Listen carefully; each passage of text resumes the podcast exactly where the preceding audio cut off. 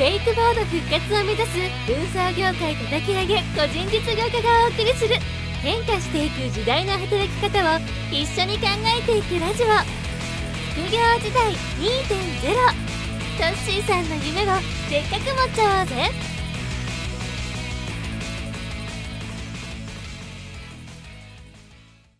はいはい、始まりました。はい、私ですね、えー夢追い人応援人のトッシーと言います。よろしくお願いいたします。はい。でですね、あの、夢に向かってね、頑張っていく人が本当に大好きでですね、はい。まあ、そういう人と一緒にいるとね、あの、元気もパワーももらえますしね、はい、何よりね、えー応援してやりたいっていうね、あの、優しい気持ちも生まれますし、本当に大好きなんですね。うん。で、そんなね、あの、夢追い人応援人の私、トッシーがですね、ついにポッドキャストの方を、えー開局することになりました。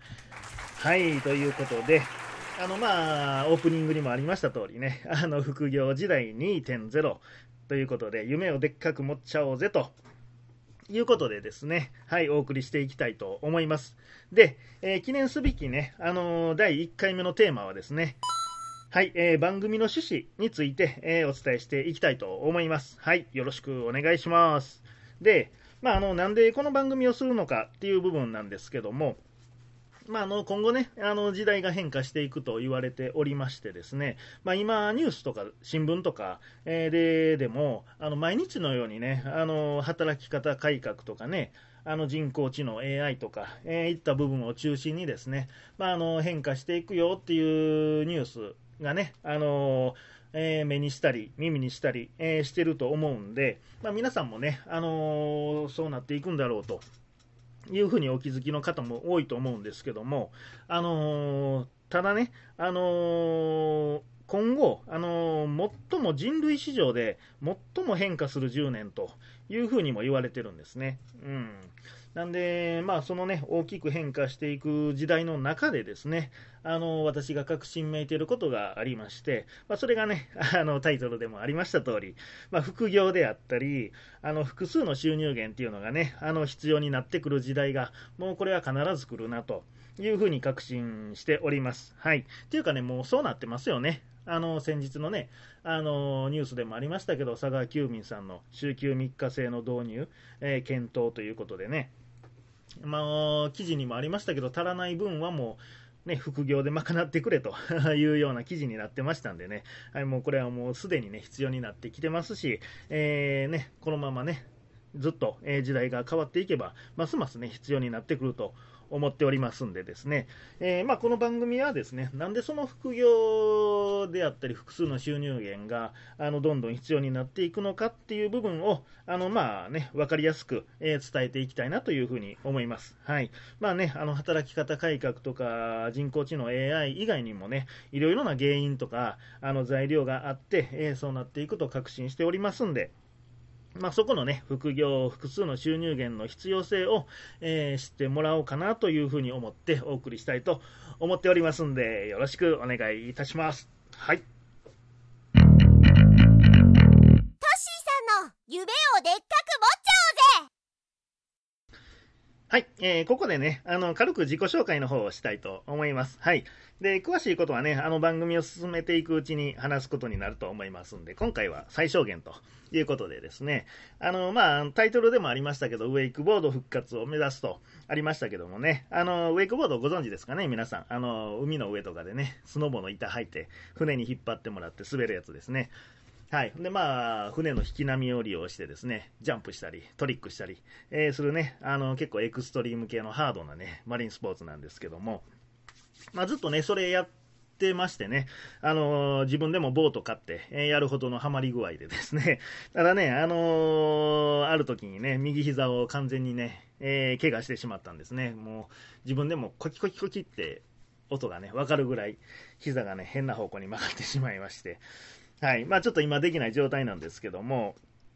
で、まあ、またね、復活するにはね、えー手術、リハビリっていうのが必要になってきまして、まあ多分ね、約2、3ヶ月、えーかかると思うんで、そうなるとね、その2、3ヶ月の間のね、時間であったり、まあ収入ですよね、えーが必要になってきますんで、まあまずはね、それが可能、手術が可能になるようにね、あの本業を頑張っているという状況でございます。はい。で、本業の方はですね、あの、軽貨物運送を営んでおりまして、えー、まあ、個人事業で経営の方をしております。はい。えー、藤井運送サービスというね、あのまあ、看板で、えー、私が代表として藤井敏弘と、えー、えー、言います。はい。えー、まあまあ、ここではね、トッシーということでね、えー、軽く呼んでいただければというふうに思うんですけども、はい。まあ、そんなね、あの、まあ、ずっとずっとね、あの、私、運送業界で、えー、まあ、育ってきて、育ってきましてね、もう今や業界で20年ぐらい、えー、ですかね、になると思います。はい。で、まあ、二十歳の頃からね、あの、様々なね、えー、運送を経験してきました。はい。まあ、最初はね、灯油をね、街中循環してね、音楽鳴らしながら灯油を売るというのから、運送の魅力にえー、運送の魅力を感じましてですね、えー、そこからね、いろいろコンビニ配送とかね、まあ2トン、4トン、ね、地場中距離、長距離、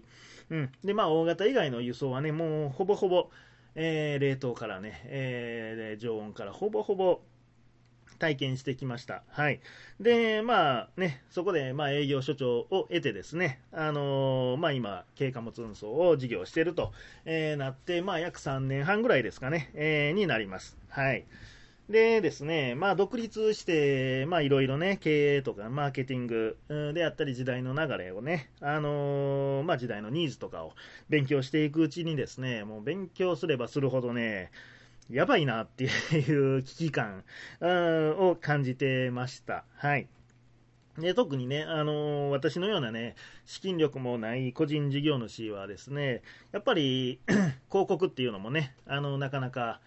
大きなお金もかけられませんしね、あのやっぱりどうしてもね、あの事業の成長っていうのがやっぱりもうゆっくりになるんですね。で、まあ、やっていく中、勉強していく中でですね、あの運送1本だけではもうかなり厳しいなと、えー、感じておりまして、っていうかね、もう運送1本だけやったらもう死亡やなっていうレベルのね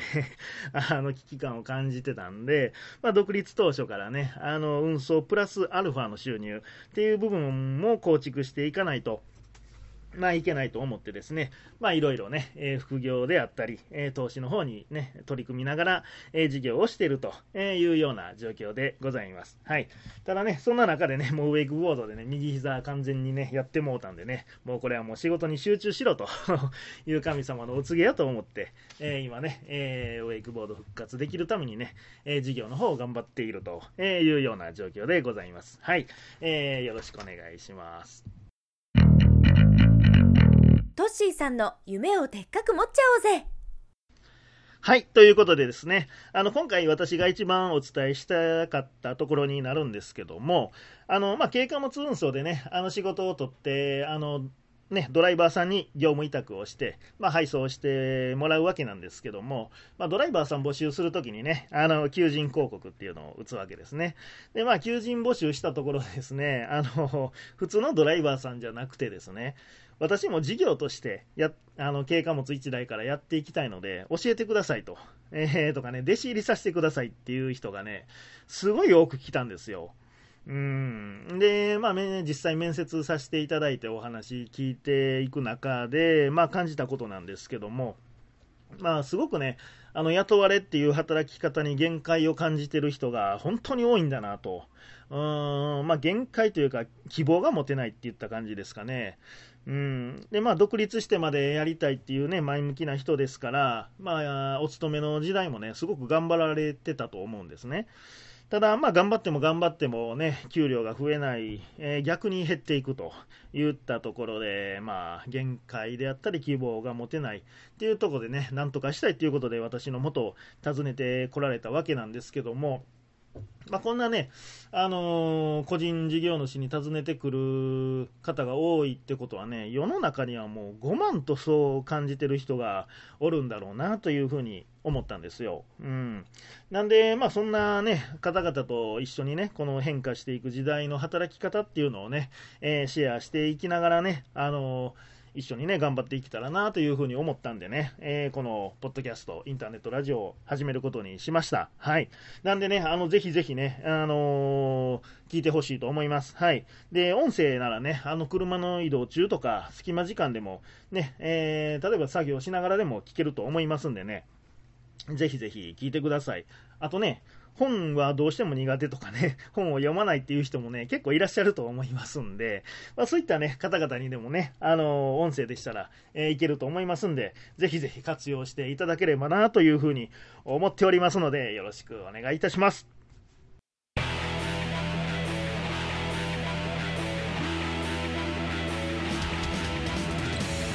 副業時代2.0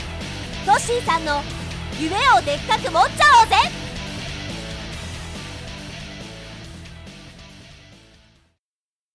はい。ということでですね、次回からね、本題に入っていきたいというふうに思います。はい。まずはね、今後の日本の変化とかね、そのあたりについて、えー、いろいろなね、材料をもとにね、分かりやすく、極力分かりやすく、えお話ししていきたいというふうに思っております。はい。えー、まあ大体週1回ぐらいのね、えー、ペースでアップを考えておりますけども、まあそれ以上にね、早くね、更新できるときはどんどん更新していきたいなというふうに思っておりますので、ぜひぜひお楽しみにしておいてください。はい。